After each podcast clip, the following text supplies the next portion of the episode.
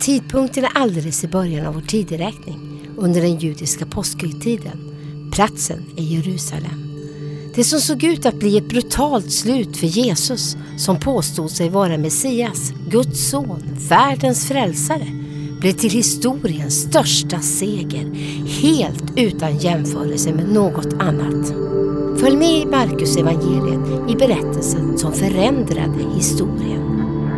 Del sju av sju. När sabbaten var över köpte Maria från Magdalena, Maria Jakobs mor och Salomi välluktande oljor för att gå och smörja honom. Mycket tidigt på första dagen i veckan kom de till graven då solen gick upp. De sa till varandra: "Vem ska rulla bort stenen från gravöppningen åt oss?" Men när de såg upp fick de se att stenen var bortrullad. Den var mycket stor. De gick då in i graven och fick se en ung man sitta på höger sida, klädd i en lång vit dräkt. Och de blev mycket förskräckta. Och han sa till dem: "Var inte förskräckta. Ni söker Jesus från Nazaret, den korsfäste. Han är uppstånden, han är inte här. Se, här är platsen där de la honom. Men gå och säg till hans lärjungar och särskilt till Petrus: han ska gå före er till Galileen, och där ska ni få se honom så som han har sagt er." Då gick de ut och flydde bort från graven. Ty bävan och bestörtning hade kommit över dem, och de sa ingenting till någon, därför att de fruktade.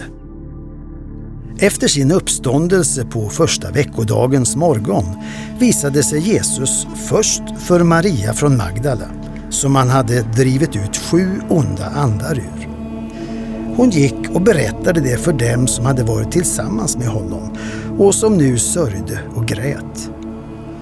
Men när de hörde att han levde och att hon hade sett honom trodde de inte på det. Sedan visade han sig i en annan gestalt för två av dem som var på väg ut på landet.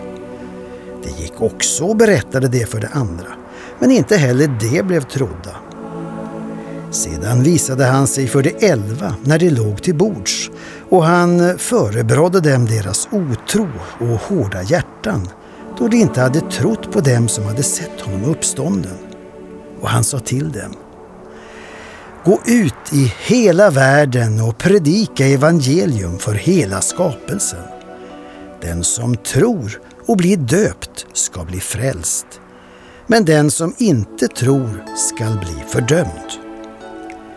Tecken ska följa dem som tror detta. I mitt namn ska de driva ut onda andar. De ska tala med nya tungor.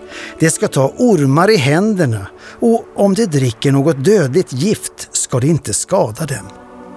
De ska lägga händerna på sjuka, och de ska bli friska."